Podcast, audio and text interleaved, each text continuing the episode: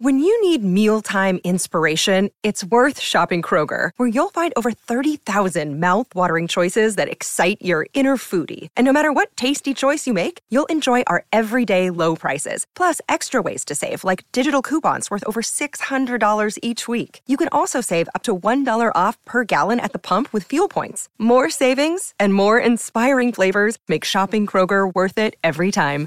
Kroger, fresh for everyone. Fuel restrictions apply. Another day is here, and you're ready for it. What to wear? Check. Breakfast, lunch, and dinner? Check. Planning for what's next and how to save for it? That's where Bank of America can help. For your financial to-dos, Bank of America has experts ready to help get you closer to your goals. Get started at one of our local financial centers or 24-7 in our mobile banking app. Find a location near you at bankofamerica.com slash talk to us. What would you like the power to do? Mobile banking requires downloading the app and is only available for select devices. Message and data rates may apply. Bank of America and a member FDIC.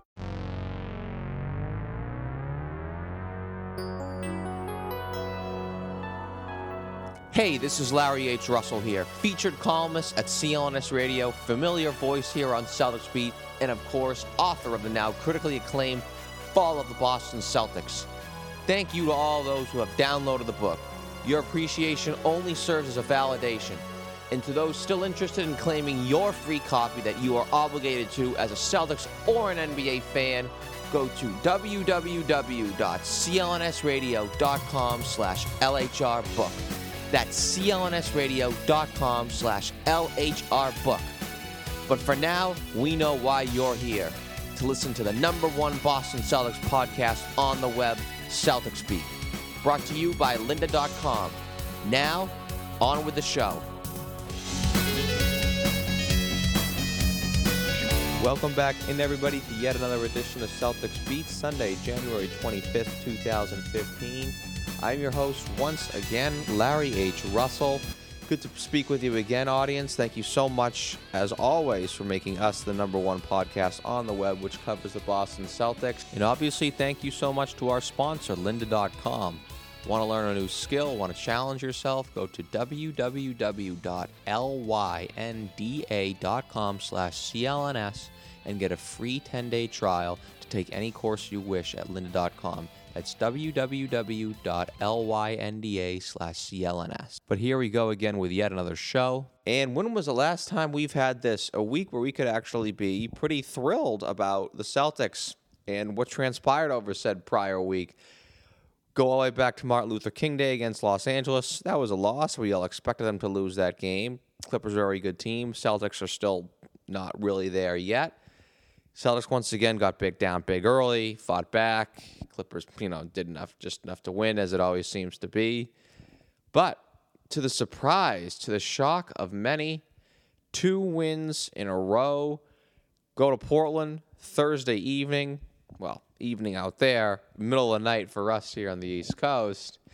Yes, Portland didn't have LaMarcus Aldridge, but that's still the Blazers. That's still the Rose Garden. That's still a solid team.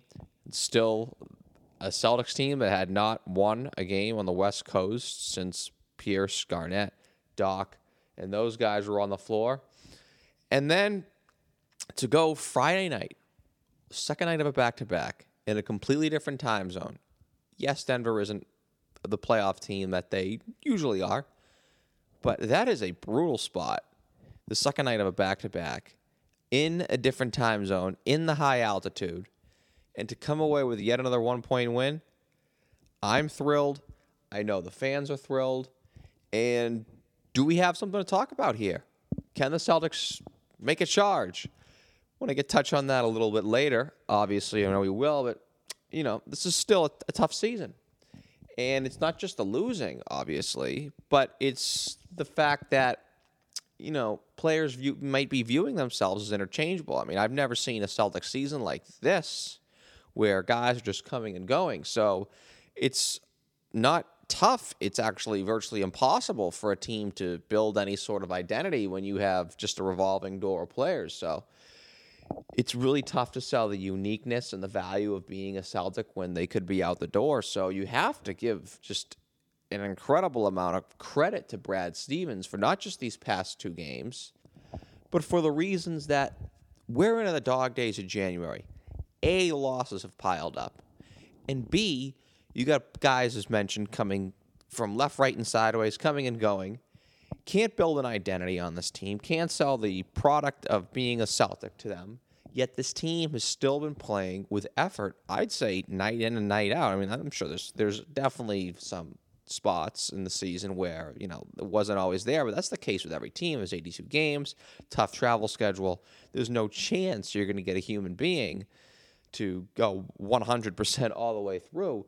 But this team, I, I am impressed. I can't believe it that this team has still been playing hard this late into the season, despite everything of what has happened with players coming coming and going, all these losses piling up, and even the fact that he didn't really have the chance to, you know, build a rotation.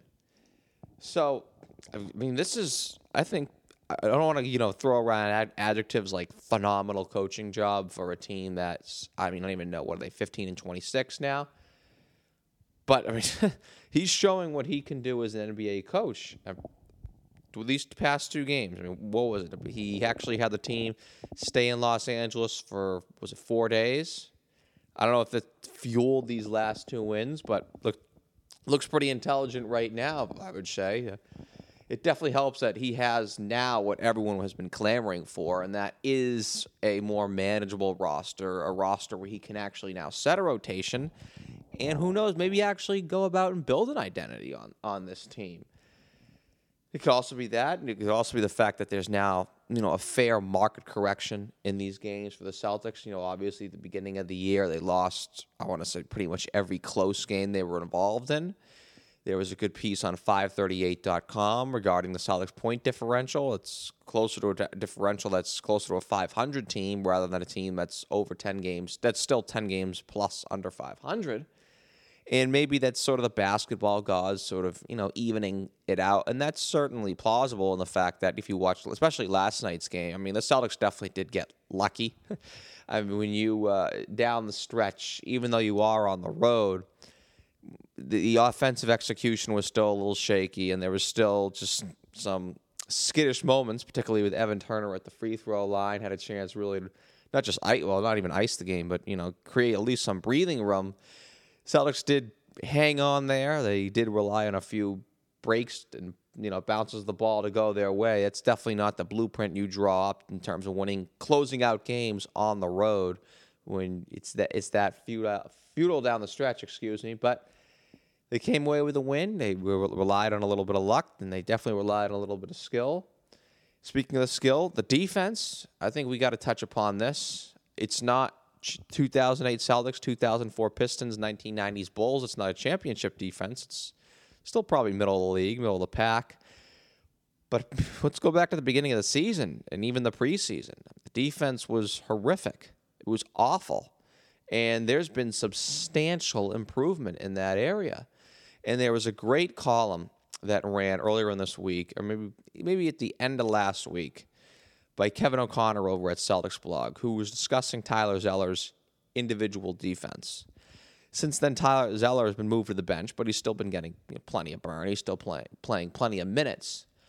Individually, I, we, he pointed out, I was shocked at just how much of an impact Zeller is having on the defensive end. And there's, and from a team standpoint, there's actually no arguing it.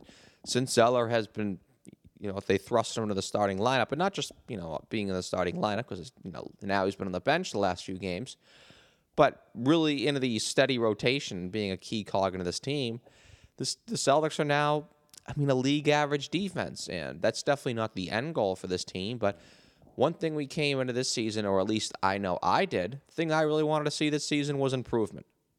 Anywhere. I mean, literally, rebounding defense, uh, individually, certain players. I mean, Sullinger d- developing a more complete game, whatever.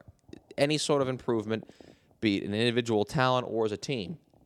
You cannot argue that there's been substantial improvement from last year and from especially the beginning of this year on the defensive end. Can build upon it, can now get important cogs in terms of different players in the future to add upon it.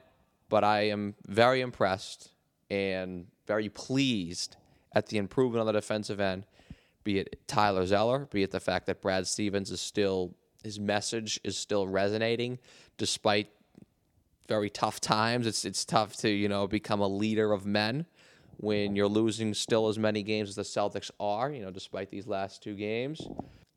And what can I say? I'm I'm sitting here on on this end doing jumping jacks. Well, right, not right now, but I, I did it before the show, and I'll, I'll likely do them after the show as well. I'm doing jumping jacks over what I've been seeing this past week, and you know what? I, this isn't just me overreacting to two wins because I actually want to get my final thoughts into this in a few minutes. I'm doing jumping jacks over the fact that I'm still seeing this team play with effort, and I'm now seeing improvement on the team. That's really all that I wanted to see going into the season was improvement. I did not want to see this team plateau. Have there been players that have plateaued? I mentioned Jared Sullinger on last week's show. I'm still a little disappointed in him, but I, I just like I'm I just like what I'm seeing from a team standpoint on the defensive end, and I love what I'm seeing on a team standpoint in the effort department. It's still there, and it's really good to see this team challenge a little obviously from a fan and a media standpoint, I'd love to see more relevant games down the stretch. I don't want these final still three months of the season. We still got a long way to go. Being the dreaded play out the string, I mean, make a run at a playoff spot. Yeah, I know. What is it? There's still one game out of the loss column. I that that's still a little deceptive uh, because you we'll, they're still gonna get, they still have a few more tough games out west. We know we know this is still to be a tough trip when it's all said and done because you know, they go to Golden State tonight. I think we can safely chalk that one up as a loss. And then they play Utah tomorrow night. Diff, you know, same thing as with Denver, different time zone, but Utah's a little bit more of a tougher matchup because they got a little more size, which, as we all know, usually teams with size tends to beat the Celtics. Bad matchup for the Celtics, coupled with the fact that it's a different time zone on the night of a back-to-back, and now it's also what is it, the fourth game in five nights for the Celtics. That's going to be a little sketchy. And then they finish up with Minnesota. And yeah, I know that's Minnesota, but by then, the, you know, this road trip's over a week old. That's a team that could be desperately wanting to go home. It's going to be tough to to get a good, solid effort for that game. Could they win it? Absolutely. I mean, we almost expect them to win it? I don't want to say expected, but we all like to see them win it. But it'd be certainly understandable if they do lose it. Now you're looking at a road trip. When you know, we actually ended up losing four games, so it's not going to look as enticing as it did as as we are sitting here on this Sunday morning. So I'm going to push back the playoff talk uh, a lot. I mean, I know they're one game out, but I think by the time they return from this West Coast road trip, we all, regardless, expect this to be a sub 500 road trip. Anyways, and they're going to be sort of back where they were, in fact, where they were all season. So I definitely suggest keeping an eye on the draft, which is what we're going to do because I have Jeff Goodman coming on the show in a minute. But you know what? I'm not going to quell your optimism. If you think this team can challenge for the eighth playoff spot, I, I, I pray they do. I pray I'm wrong because I think this is still going to be one of the five to eight worst teams in the league, somewhere around there. That's good. It's a little bit better than where they la- were last year. But if you look at the big picture, take a step back, look at the grand scheme of things, you got to think there's still possibly another trade coming, which isn't going to help this team immediately. In fact, can only worsen the team. Brandon Bass is having a big impact on this team the last two games. He, I, I, you know, I've argued pretty much all season. I, would like to see the Celtics keep him. I mean, they, they need some veterans around these young players, and, and Brandon Bass is a pro. And if they do end up trading him or even losing him as a free agent this summer, I mean, some team I think is just going to steal him. He's just the kind of guy you want in your locker room. And if the Celtics do end up losing him, I think that's going to create an even further dent on this team.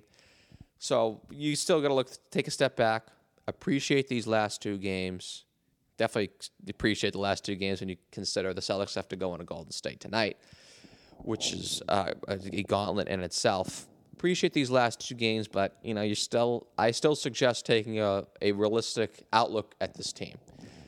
if you want to cheer them on for a playoff spot, by all means, please do. I'd, I'd love to see them make a run, but I don't think that this is something that you should set your expectations at and get disappointed if the Celtics end up not making this charge to the postseason. So I say now weigh the optimism and the realism fairly.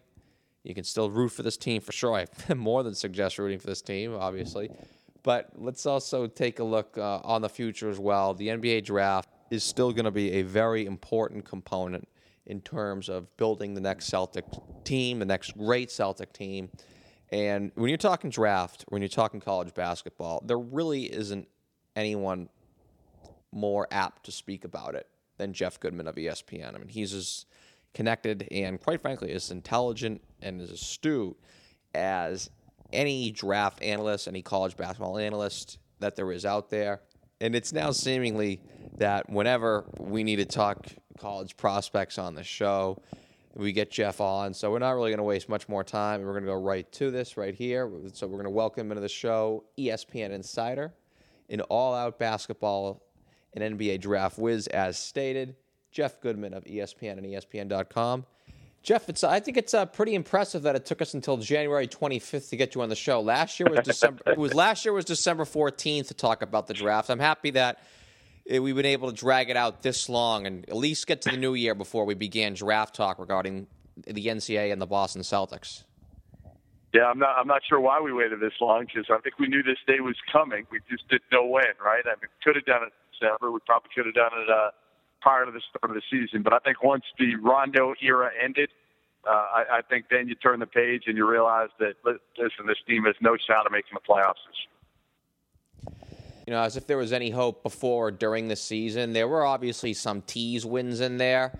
Even actually less so than last year when they were like I think like like 10 and 11 at one point, but you know, they had a few interesting wins, but now they're out west. They're facing reality. Talk to me vaguely about this draft. I remember you were a big fan of last year's draft, and that this year had some. And I remember you told me this on I think our show in July or something that that this year's draft had some interesting talent at the top. And obviously, you were the first person to introduce me to Okafor, but you mentioned how this year's draft may not be as deep as last year's.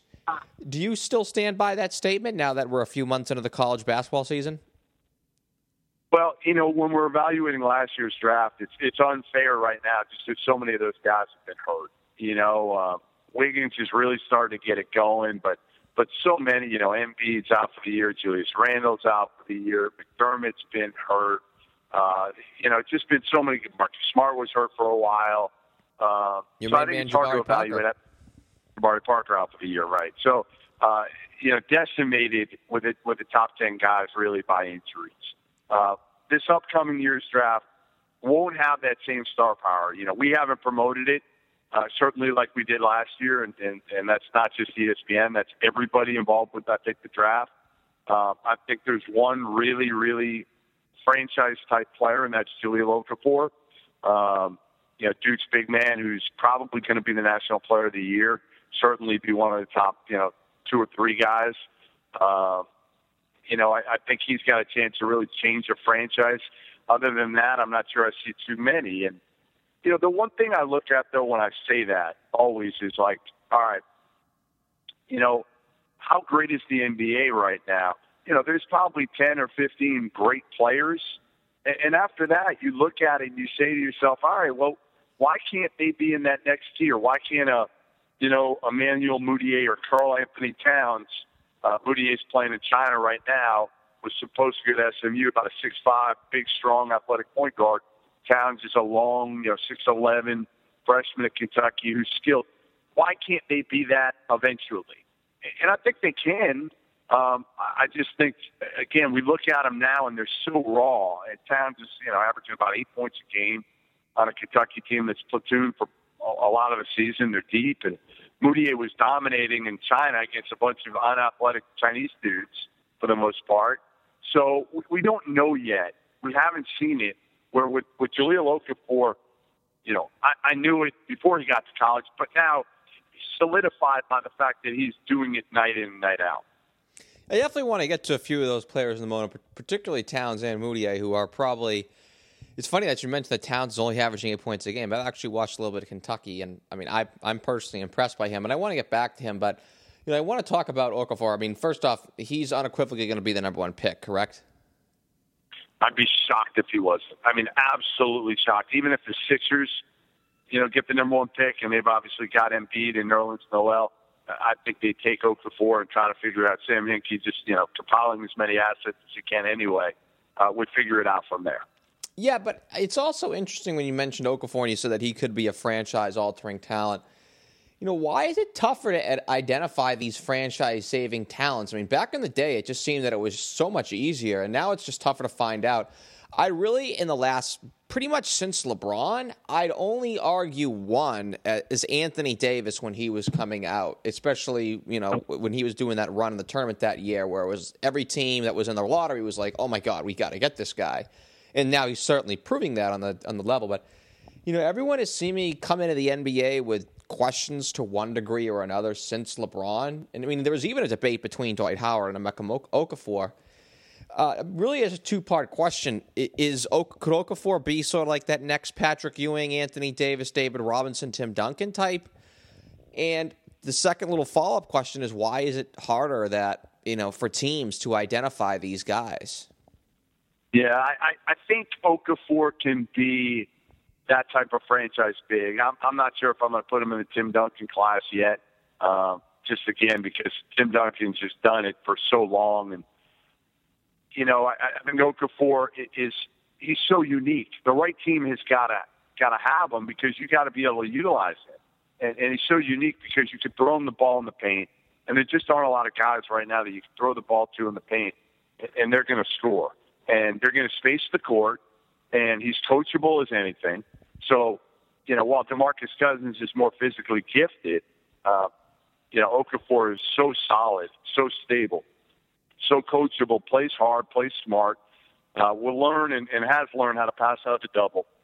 He can score. He can he can protect the rim. He's not going to be a big time shot blocker, but you know he'll be a good, solid shot blocker in, in, in the league for many years to come. Um, I, think it's harder to evaluate these kids because you know part of it is uh, they're only there a year, you know, and a lot of them it takes some time to get acclimated. Now look at Kelly Oubre is a great example. Kid at Kansas who a lot of people had as a top ten pick before the season. Well, the first nine games, Bill Self didn't even play him. I mean, he averaged 10, 10 minutes a game. He was averaging two points a game. The last nine games, he's starting to really get going. He's averaging, I think, similar numbers to what Wiggins averaged last year uh, over the course of the season in Kansas. So, you know, part of it is where you where you end up how you utilize. Like I didn't think Andrew Wiggins was utilized well at Kansas at all last. You know, and and, and he didn't know how to play against his own. Well, now the last three weeks we've seen uh, in the NBA, he's surprised me.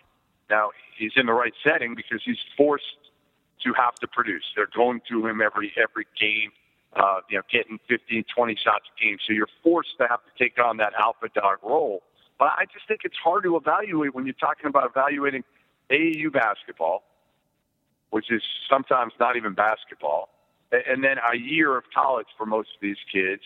Uh, and the other part is mentally trying to evaluate these guys. How do you, how do you know what they have between the years? You know, Michael Beasley is a really good talent, but nobody knew he had the, the issues he had upstairs. I mean, I, I had a pretty good idea. He had some of them, but you know, major weed problem, uh, you know, very, very, very, uh, you know, just uh, immature. So those are the other factors that you got to look into. This is like how well do people know? Uh, for instance, Willie Cauley Stein's a good example. You know, he's a guy that everybody's questioned for two years whether he'd love to play the game, and there's still a lot of risk right now and reward with Willie Cauley Stein. Can't score, but is probably the best defender in college basketball right now, seven footer at Kentucky. But the question all NBA guys are asking themselves right now is like, well, is he going to come to play? Like he's just kind of out there.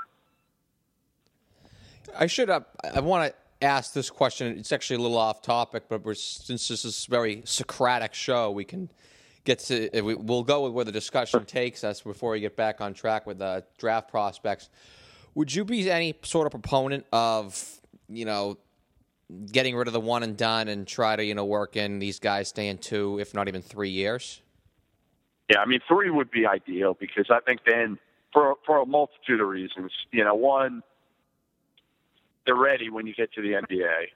Uh, you know, the, the they're not as worried about getting out as quickly as they can, so they're going to be more apt to lock into the college experience, the college coach, listening rather than maybe tuning them out and just saying, hey, I'm only going to be here for a few months anyway. Like, uh, why am I listening to this guy?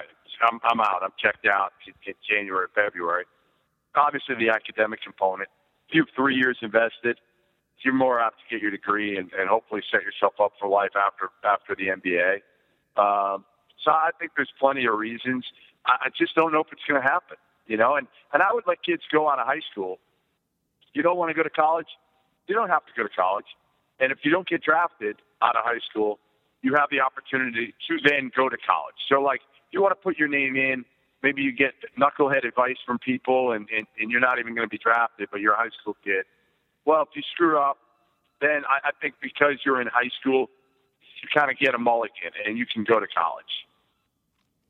Yeah, I mean, I I've actually when, when they when they instituted the one year thing, I want to say this was around probably like what like 2006 now. That was supposed to be sort of like nudging it. it was earlier than that. Yeah, it was like nine years ago. Yeah. Nine years Oh, I ago. think it might have been 05 because I know Gerald Green came Yeah. out of high school. He was 05. So yeah, 05, 06 around there.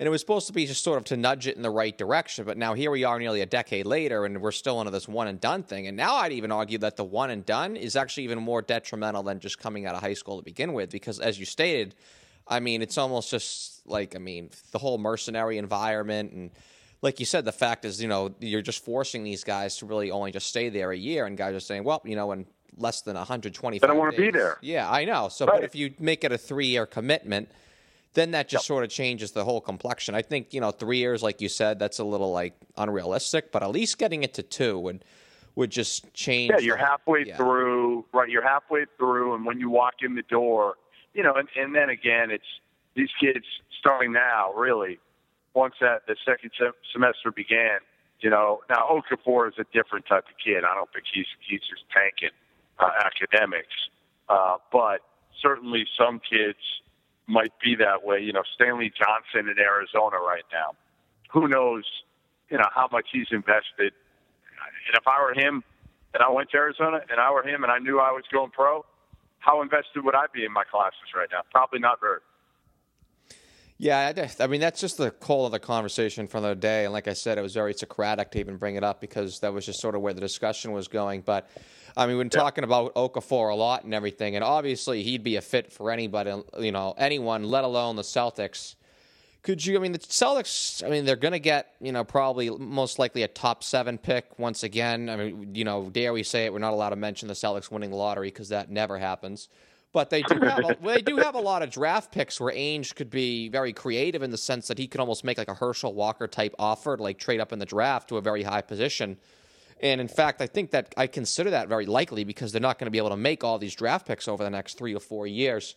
So let's put you know let's you know operate under the assumption that the Celtics can pretty much have anyone in this draft, and then obviously we'll get to that when we get there in, in June. But Other than Okafor. yeah, Other, other, than Okafor. other than Okafor, could you talk about some other players that could be you know good fits for this you know the 2015 Boston Celtics?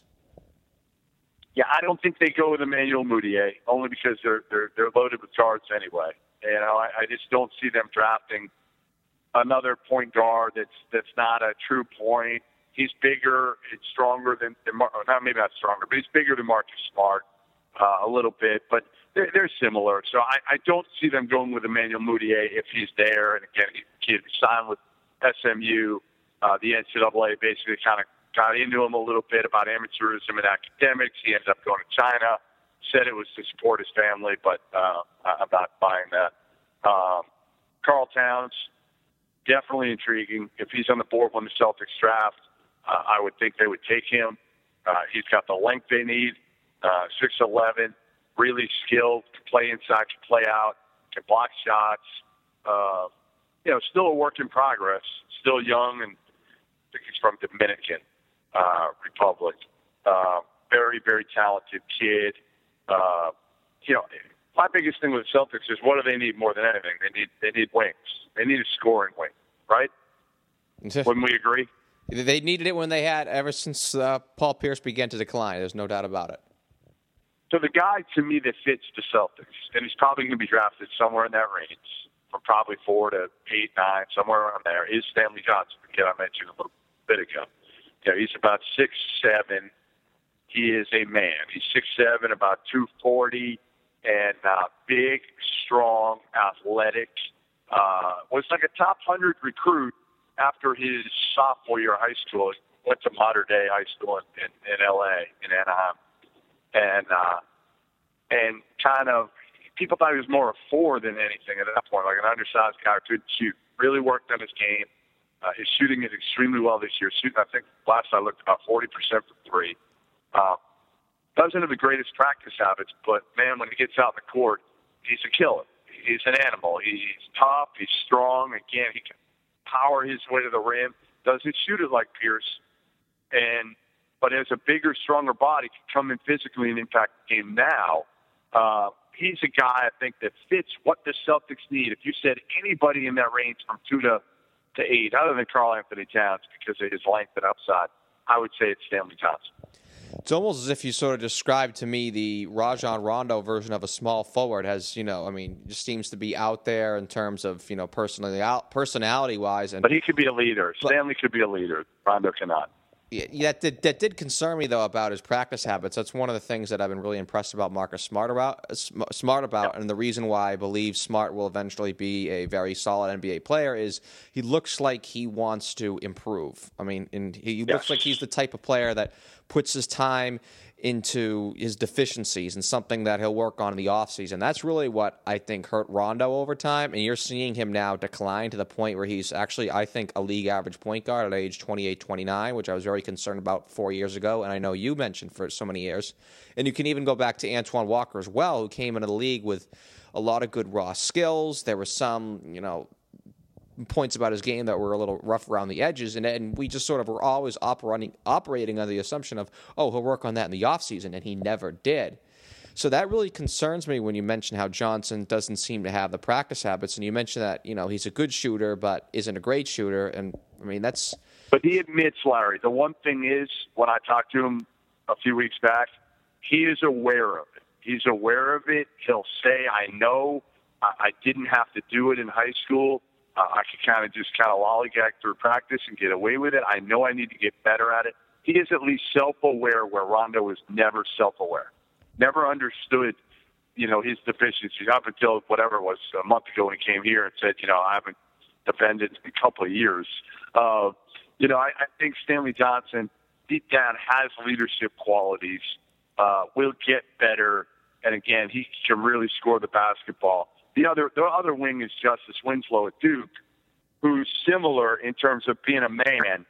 Uh, you know, same thing, six six six seven, but far more defensive minded. Not a great shooter, not a great scorer yet. So I, I think if I'm the Celtics and I've got a choice of one of those two guys, it's clear as, as day you go Stanley Johnson because he can score the basketball. I think there's no question that's pretty much what the Celtics need. I'd actually argue that they have pretty good uh, defensive players at the the wing. I mean, you yeah. got Jae Crowder; he's actually a free agent, but I'm I'm actually under the assumption the Celtics will probably bring him back. They obviously have Avery Bradley under contract. Marcus Smart, we're seeing what he's doing. So defensively, I think they're pretty much covered out in the ring. You know, they clearly need the center, and obviously Okafor would obviously be that guy for the Celtics as he would be for any team. But the guy I really want to talk about is Karl-Anthony Towns because I'm not going to lie that you know I don't actually have cable, believe it or not. So if there's any anything I watch is is is Kentucky, and they seem to be on you know CBS every Saturday, Sunday afternoon. So. It's funny sure. that you mentioned to me that he's only averaging eight points a game. I'm personally very impressed. And when you were talking about him as a player, you, you, actually didn't mention his passing. And for a guy that size and a kid that young, I, I, mean, his passing skills are you know exceptional. Could you maybe go in a little more detail about that kid to me? Yeah, I, I mean, I think he's a good passer. I don't think he's an exceptional passer, but I think he's a good passer for that age. Uh, again, he's yeah, and he's long. Uh, he can step out and make shots. You know, he needs to get a little bit stronger um, but but he's that guy that's kind of the upside guy that I was talking about. You know, do you know what he's got in him right now mentally? Like how good is he going to be from that standpoint? He, he's a little bit of a roll of the dice, but when you're talking about some of these guys right now in the top ten, he's got probably more upside or as much as any of them. Um, you know, you look at compare him to like a Frank Kaminsky, senior at Wisconsin, uh, who burst out of the scene last year, seven footer pick and pop seven footer. He's terrific, but uh, you look at Karl-Anthony Towns compared to Kaminsky, and NBA guys will say, I'll take Towns all day, every day because of his upside, because of his athleticism. You know, he, he can block shots not at the level of Nerlens Noel or Anthony Davis, but uh, he's blocking a ton of shots this year, which really surprised. I definitely want to talk a little bit more about prospects, but we're also on the subject of Kentucky here, and we're going to you know shift more to maybe talking about just the NCAA in general. Uh, give me a percentage point. I'm going to let you play the role of Vegas wise guy, the all immortal dictator of setting Vegas setting lines. Give me a percentage uh, percentage possibility of Kentucky actually running the table and you know winning the whole thing without losing one game. I don't see it. I mean, I've said that before the season. I'd be shocked. I mean, I know the SEC stinks, uh, but we've seen already here multiple times that they're playing with fire. You know, Ole Miss at home, at Texas A&M, probably should have lost both games. Vandy the other night at home. Uh, you know, it's a one or two possession game late. I, I just don't see it. I, again, I I don't know who beats them, but I, I think somebody beats them even in, in SEC play.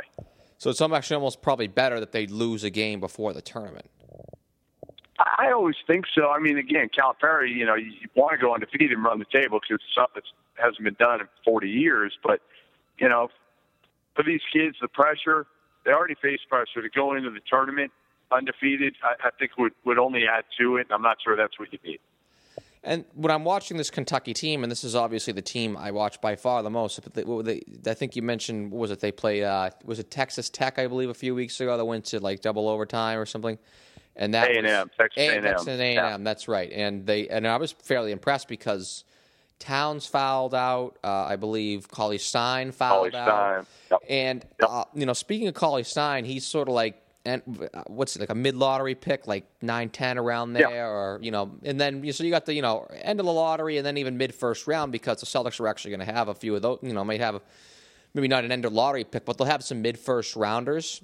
Obviously, Lord knows if they use these picks, like I mentioned earlier in our in our you know discussion. They won't in two years. Yeah, yeah, they're not using for first rounders in two years. I think they'll use both first rounders this coming year, unless Danny can pull some off. I mean, listen, the one thing with Danny is he's going to explore every avenue. He doesn't care. I mean, anybody who says they know what Danny Ainge is going to do is out of their mind. I mean, he'll look he'll look to trade up, package both picks. He'll look to package you know, if they get the number five pick and he loves Karl-Anthony Towns, he'll look to maybe move up a couple spots if he's got to give that second first rounder and he thinks Karl-Anthony Towns can be a franchise guy, he'll trade it.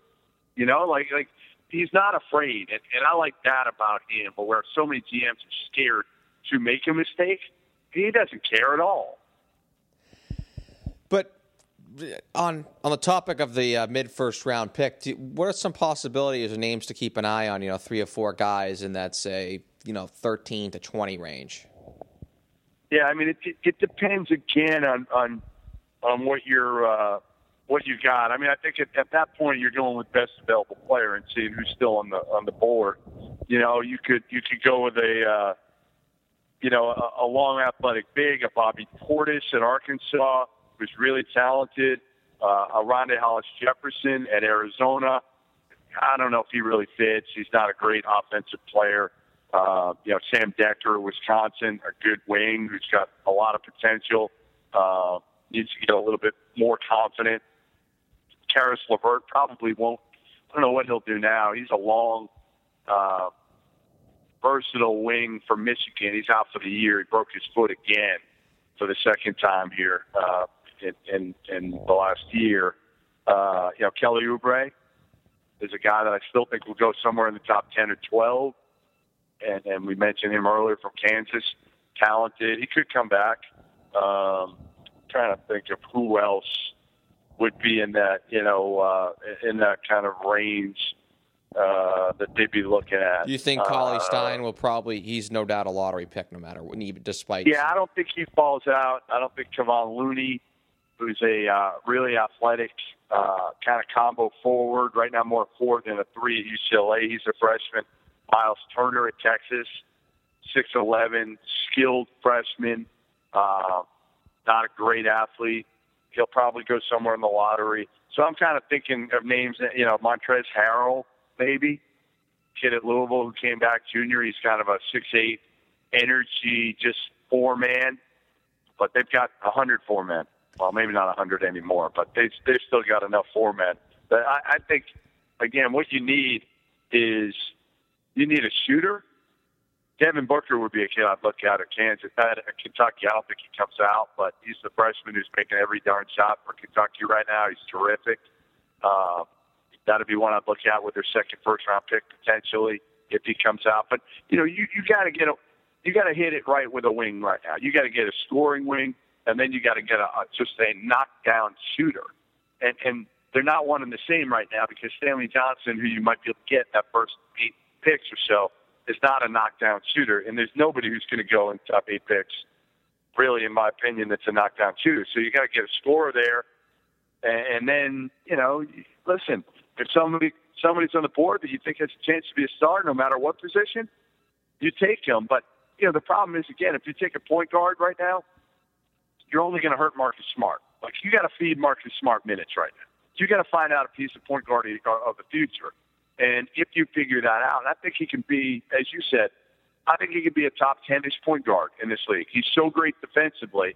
He's so tough. He's got the intangibles. He can lead. He'll become a, a, a good, not a great shooter ever, but he'll become a decent shooter, uh, probably an above-average shooter in time. Um, and I love, I love his habits. I love his work habits. I remember seeing him in practice two years ago at Oklahoma State, and like I'm the only one there. He doesn't know I'm there or anything like that and the kid's like diving all over the floor, talking to his teammates. He's just, he's got it. Marcus Smart has it.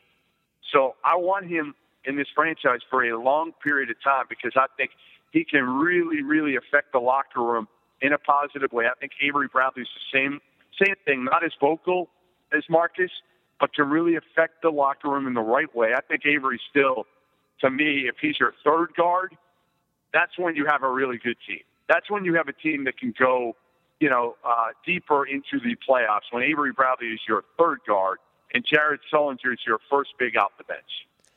See, I actually think that. I mean, I look at it this way: if if Smart could develop into a top ten-ish point guard, so, see, Sullinger, this is the, the, the conundrum. I'm, I'm going to totally switch. I, I, think Bradley is capable of starting on a championship team. I thought we saw it in 2012. If he's sort of like your stopper, and if Marcus Smart does develop into that top 10 point guard, which I think me and you are both in agreement that he will, if for no other reason that he doesn't have to be this, you know, John Stockton or you know, type distributor, but it just it, he'll just I think if just, just get to the point where his offense is competent, he'll impact the game so much defensively. But when we talk about Sullinger, I think See, they were in an interesting sp- spot here with Sullinger. I'm a little disappointed in Sullinger this year because he kind of plateaued. He's the same player as he was last year, and you never like seeing that from from young players where they don't take like big steps like one, two, three, four, five in like their first three years. Yep. And when they, it just always concerns me. But they're in an interesting spot with Sullinger and Olynyk. See, I think Sullinger could start on a championship team if, say, Anthony Davis was your center or Jahlil Okafor was your center. You know what I mean? yeah, and, that's fine. You know, and, and, so, and Avery Bradley. Listen, and Avery Bradley Larry can start if you have Kevin Garnett, Ray Allen, uh, Rondo. Yeah, yeah, no, and, absolutely, and, I think that's that's what you know they're really looking for. I, I mean, and but that's a re- that's a dream world now. That's a dream world that you're not living in anymore. So I think you do want the the backcourt of Marcus Smart and Avery Bradley when, let's face it, up front, you're not going to have all star, all star, all star. I think that's probably what they're still working at, though. I mean, it's we all know that Ainge sort of, you know, we, we mentioned this earlier, and you know, mentioned this earlier. Ainge explores every avenue, and it, you know, in the NBA for over the last seven or eight years now, there's always, you know, two or three guys that are complaining in their current situation, and then every fan yeah, base for sure. every team is, you know, saying, "Hey, let's go get player X and player Y," and you know that we're not seeing that this year, actually, in terms of you know a potential star that could come on the market. I know there's the whole Kevin Love thing, but I mean he's already said he's going to opt in. yeah, in. give it time. Yeah, give it time. We're still have you know not even at the All Star break. I, you know, here's here's what I think. This is where the Celtics are going to have to be. I, think hit a home run. Is they're going to have to overpay for a restricted free agent. That's what they're going to have to do. They're going to have to like what what Dallas did for Chandler Parsons. They're going to have to overpay, and that team is going to have to say, you know what? And here's the guy. Like, here's the guy they'd have to overpay for. A guy like Draymond Green with Golden State, who I love. He's a piece. He's not a star, but he's a damn good piece. And if you put Marcus Smart, Avery Bradley, and Draymond Green out there together, and Draymond's like a, I don't even know what, he's not even a position, and I don't care. Like, you put those three dudes around, and then you hit a home run with, with you know, if you somehow got Okafor or, or Towns or something like that, okay, now you got something. But you're going to have to overpay for a restrict, restricted free agent. And, you know, most of the guys, you know, like, listen, Jimmy Butler, you're not getting Jimmy Butler. Whatever you, whatever you put forth in front of Jimmy Butler, the Bulls are going to match it. But Draymond Green, will Golden State pay him max money when you got Curry, you got Klay, you know, you got other other guys yeah, there. David I'm Lee's not making sure some money pay- too. Yeah, I'm not sure they're going to be able to pay him.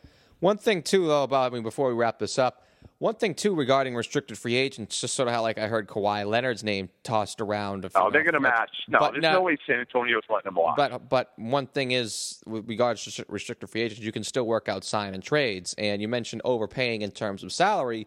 You could also maybe even try to entice teams away, saying, "Hey, you know, I know you want to match, but you know, we'll make you a Godfather type offer." Because I think, regardless, not only going to have to overpay in a restricted free agent, they'll have to overpay in a trade anyways. Because I mean, I, I don't want to say they have to dump some of these picks, but we all know they can't use them all. So in a way, that th- these picks will have less value and they may have to overpay in a sign and trade as well.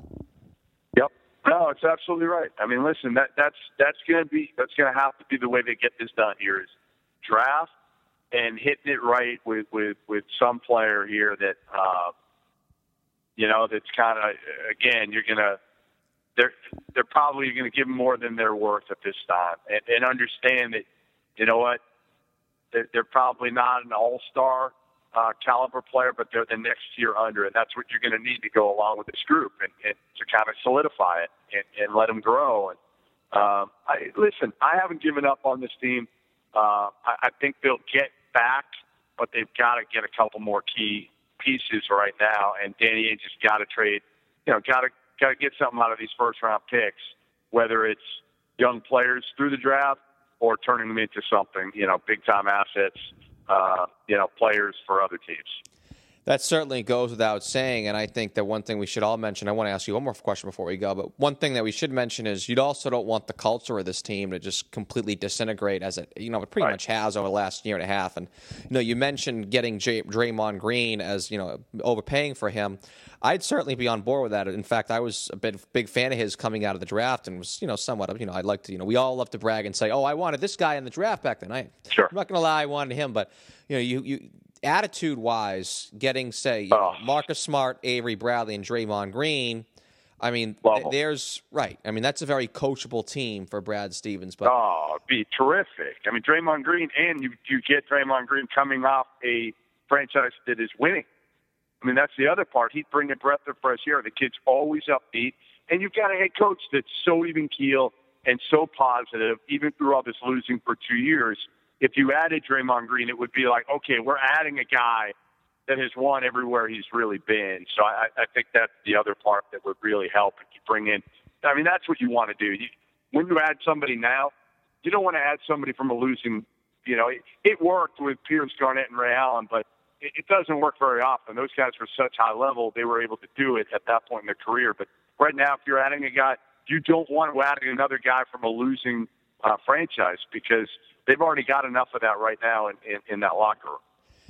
Yeah, I mean, well, you also mentioned too that I mean those guys they came from losing situations, but they also at one point or another did experience some you know winning in their careers. They'd all been to conference finals. But last question, definitely before I let you go, you've been here a long time for us. It's just we certainly appreciate it. I, I mean, you mentioned specifically the last I think two times we've spoken on this show, be it in July and I think last December, December 2013, that is, that you almost specifically pinpointed the 2015 offseason for the Celtics. Now, I know you said earlier in the show you can never guess what Danny Ainge is going to do, but I mean, this is so, this does sort of seem like not the perfect storm, but you know, the year where, regardless, the Celtics are going to do something drastic and take some sort of a step forward next year. I mean, you know, maybe not next year become a 50 win team, but, you know, becoming this 20 to 25 win team and then maybe becoming, you know, 37 38. And not Yeah. only that, not win wise, but putting a piece or two in place that is pivotal. I mean, like you said, you can't predict what Danny is going to do, but do you really see that happening this offseason? I think they'll take a step forward. Again, I think they're going to overpay for for a restricted free agent. I think they'll get a guy in the draft, another top, you know, seven or eight picks. So you'll have two straight years of top seven or eight picks, which will help. And then the question is, does Danny Ainge wait on those four potential, you know, first round draft picks in 16? Does he trade one in 16 or something in, in 15 for something now, whether it's, a, you know, moving up in the draft or a player? I, I would. I mean, I would listen. I wouldn't wait at this point. I wouldn't. I wouldn't worry about four first round picks in, in 2016. I'd roll the dice, trade at least one of those, if not two, and try to get something going now because uh, you know fans are, you know, they're they're not overly patient here. Uh, they've been patient, and they will be as long as the other franchises are, are doing well. Um, but it'll run out at some point. Uh, you know, you don't want to have four back to back to back to back crappy seasons. I I think you know you're you're set up for another year next year unless they add something major that you're going to be a fringe playoff team, and then you want to be ready to go for for 2016. Perfect way to get you out on that. Jeff Goodman of ESPN and ESPN.com. You can follow Jeff on Twitter at Goodman ESPN. Jeff, third time's a charm. Thanks for coming back on the show once again. Uh, thanks for having me, Larry. Always appreciate it, and uh, hope all is well. You too. All right, that was certainly some interesting stuff with Jeff, as it always is. There's so much to talk about. We're going to start with the fact that he wants a team to be aggressive this offseason. I know there's still a lot of fans out there that are sort of saying, "Ah, you know, you know, let's you know not jump at some of these free agents, Greg Monroe and and Draymond Green, and let's not do the Joe Dumars circa 2009 and blow all the maximum salary space on Charlie Villanueva and, and uh, Ben Gordon as he once so infamously did. And, and, you know, let's be patient and roll it over. And hey, Kevin Durant's a free agent in 2016. I mean, first off, please, n- no Kevin Durant Celtics mentions uh, from now on ever. Uh, so let's just get that, that out of, out of the way. And, and I know there's a lot of fans that are telling the team to be patient, but I think he's also right. There's a lot of fans that you know want to see a significant step forward next year.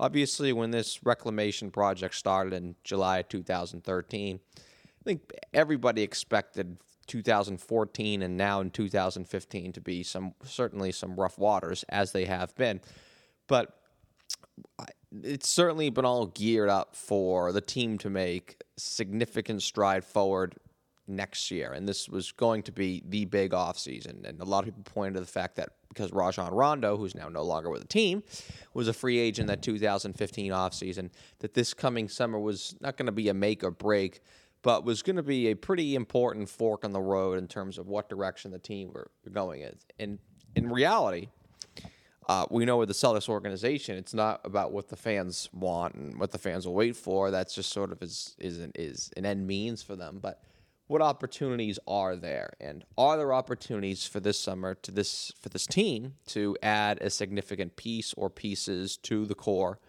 moving forward? Uh, first off i mean i want to talk about his mention of Draymond Green. And there's been a lot of talk about Draymond Green getting possibly a maximum contract offer this summer. And when you think about it everybody's a fan of Draymond Green. I mean how can you not be? But when you, it's it's uh almost like Jon Koncak now. Draymond, uh, Draymond Green's an infinitely player than Jon. Koncak, but when that when uh, that former Hawk center got a big salary, he didn't become you know Jon Koncak, the hustle chemistry guy. He became you know the infamously worst contract in NBA history. So that would certainly the perception of Draymond Green in terms of what he does to a team.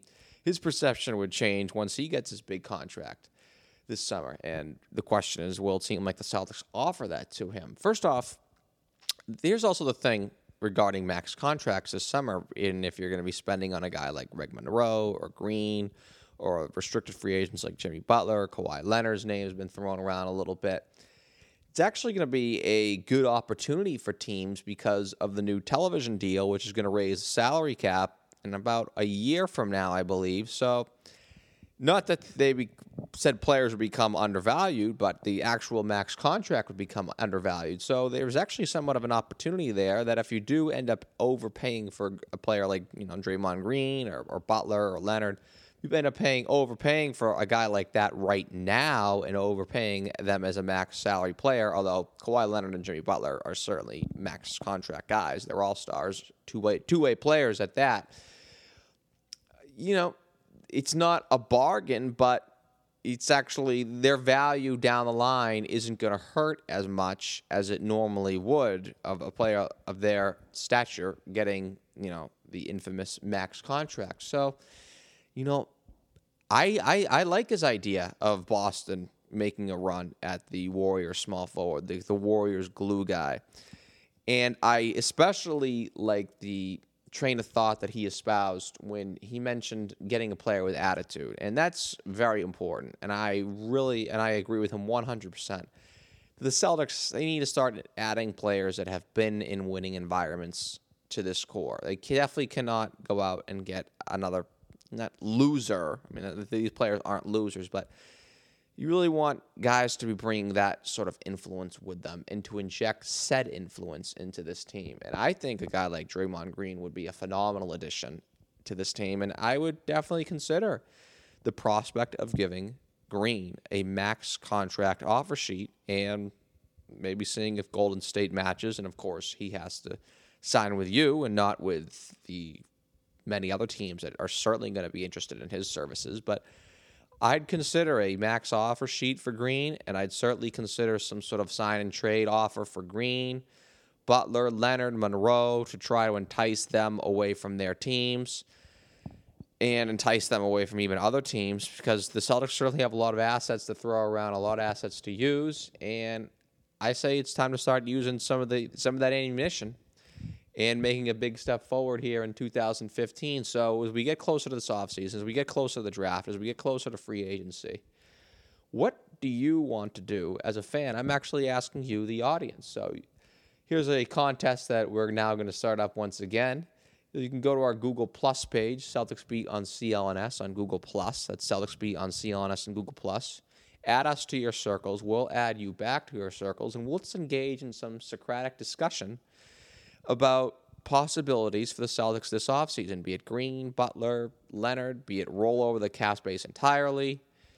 Throw out some names. We'd love to hear from you. And uh, the best idea, we will hand out a pair of Celtics tickets to the game against the Memphis Grizzlies in the middle of March. So that's a month from now. We'll announce our winner to that contest. So just once again, go to our Celtics beat on CLNS on Google Plus page. Add us to your circles. We'll add you back to your circles and let's have a good Socratic discussion about possibilities of the Celtics this offseason. And the winner, be it announced one month from today, will get free Celtics tickets to a game against Jeff Green and the Memphis Grizzlies. And speaking of contests, we just had one on our Celtics Beat on CLNS Radio Facebook page. That's Celtics Beat on CLNS Radio on Facebook. Congratulations, Xavier Simpson. You are the winner of the season ticket holder benefit. And thanks to all those who participate on the Celtics Beat on CLNS Facebook page. We greatly appreciate your listenership and your participation. And we're now going to give you another chance to get back in it, this time on Google Plus. So definitely want to check that out. But we got to get moving here. We got around the NBA in five. Klay Thompson, 37 points and a quarter on Friday night. Wow. I mean, are you kidding me?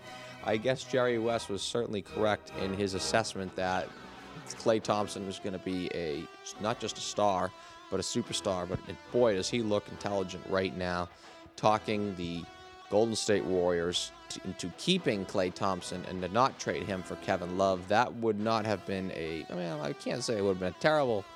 Terrible mistake. I think Golden State would certainly be a great team, but they certainly wouldn't be what they are now. They they have it all. I think, you know what? They are inching ever so closer to being my pick to winning the NBA championship. I know everyone thinks that they're sort of this fun team that's going to, you know, go down and flame out in the postseason. I don't think so. I'm getting closer to, really buying into their possibilities. This team, I mean, they're obviously great offensively, but they certainly have more than a competent enough defense to get through the Western Conference gauntlet and to capture that NBA crown. I think they very well could do it.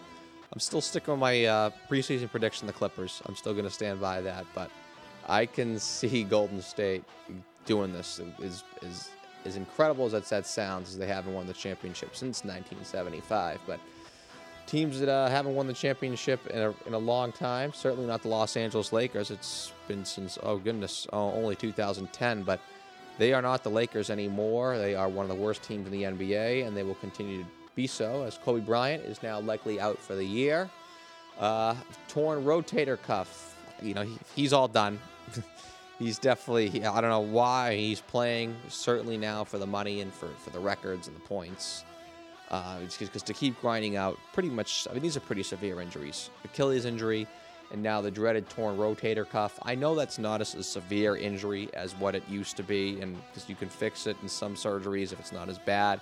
You can get some sort of arthroscopic surgery, and it can be healed in six to eight weeks. And, you know, not not healed enough to play basketball again, but good enough to have it. I actually, I'm not gonna lie, I actually have I actually have a slightly torn rotator cuff in my left shoulder pain in the butt doesn't kill me, but my left arm is significantly weaker than my right arm, so it really bothers me that I can't be as effective in the gym as I normally like to be, and yet I keep putting off surgery. But it's not a fun injury to have. And uh, Kobe Bryant, uh, you know, in the words of Bill Simmons, I guess, keep getting them checks because that's the only reason why that he's still playing because he's being grossly overpaid by the Lakers. But now let's get back on a little more positive track. We were talking about the Warriors out west. Atlanta Hawks, are you kidding me with this 15 wins in a row? And it's going to be 16 as soon as they dispatch the Timberwolves tonight. It's just, I, I am flabbergasted at how good they are. I mean, that's, I mean, I know that they got a great coach and they have great veteran players on that team. Real, you know, good winners. Kyle Korver, Paul Millsap, DeMarre Carroll is obviously a big. You know, everyone's a fan of his. He's sort of like the Draymond Green out east, being that glue guy for that team. But I mean, to to to be uh, have a record as good as they do with still not even like like a superstar is just is is is incredible. I'm literally here at a loss for words. Will they be able to carry it into the postseason? Uh, we'll see, right? I mean, you know, it's it's funny about the Hawks. They've always had good teams throughout their history. They've always been sort of like the perennial 45 to 50 win team. They really only had, I think, like 88 and 94, where they've been like 55 plus wins. Obviously, 94 was the infamous year. They had the best record in the Eastern Conference. Traded Dominique Wilkins right at the trade deadline. Still finished with the best record in the East, but they went out in the playoffs fairly early. But other than that, that's this is franchise that's never been to the conference finals, despite the fact that they've been a really good team. Is this year they can get to the conference finals? Believe it or not, I'm still not entirely sure. I still expect Cleveland to be there. I still expect that team to make a run this off uh, this off this season, excuse me. And then you got teams that are battle tested like Washington and Chicago. You know, Atlanta, we'll see. I'm I'm still not 100% buying it, but it's still a phenomenal story. But and we're talking about Chicago. There's been mention of Tom Thibodeau. Is he in trouble? Uh, no, I don't think so. I can see why that you're sort of hearing these murmurs coming out of Chicago. You know, he's obviously has that Mike Keenan, Pat Burns, to use hockey analogies, type demeanor about him where he can sort of wear out on teams. But he's still a phenomenal coach. And I mean, Bulls would certainly. I know there's a little bit of a division there between him and management, but he can't let a guy like him go. He is, I think, the backbone of their success, especially in these last few years. Not this year, but in these past two years when, Rose is out. So I don't think you're going to be seeing him a departure from him in Chicago anytime soon, but you'll be seeing a departure from me and this show, at least for one more week, because that's going to do it for this week's edition of Celtics Beat. Music for Celtics Beat was provided by Will Rock, Chuck Dietz, Oscar Vex, and Steph Legrateau. Be sure to follow us on social media. Our Twitter handle is Celtics underscore beat, and you can like Celtics Beat on CLNS Radio on Facebook to keep up with the show. Also, you want to check out our Google Plus page as well, especially to enter that contest. I'd like to thank our guest, Jeff Goodman of ESPN and ESPN.com, for our staff writer, Eddie Santiago myself, the executive producer and host of today's show. See you next Sunday for yet another edition of Celtics Beat, heard exclusively on CLNS Radio.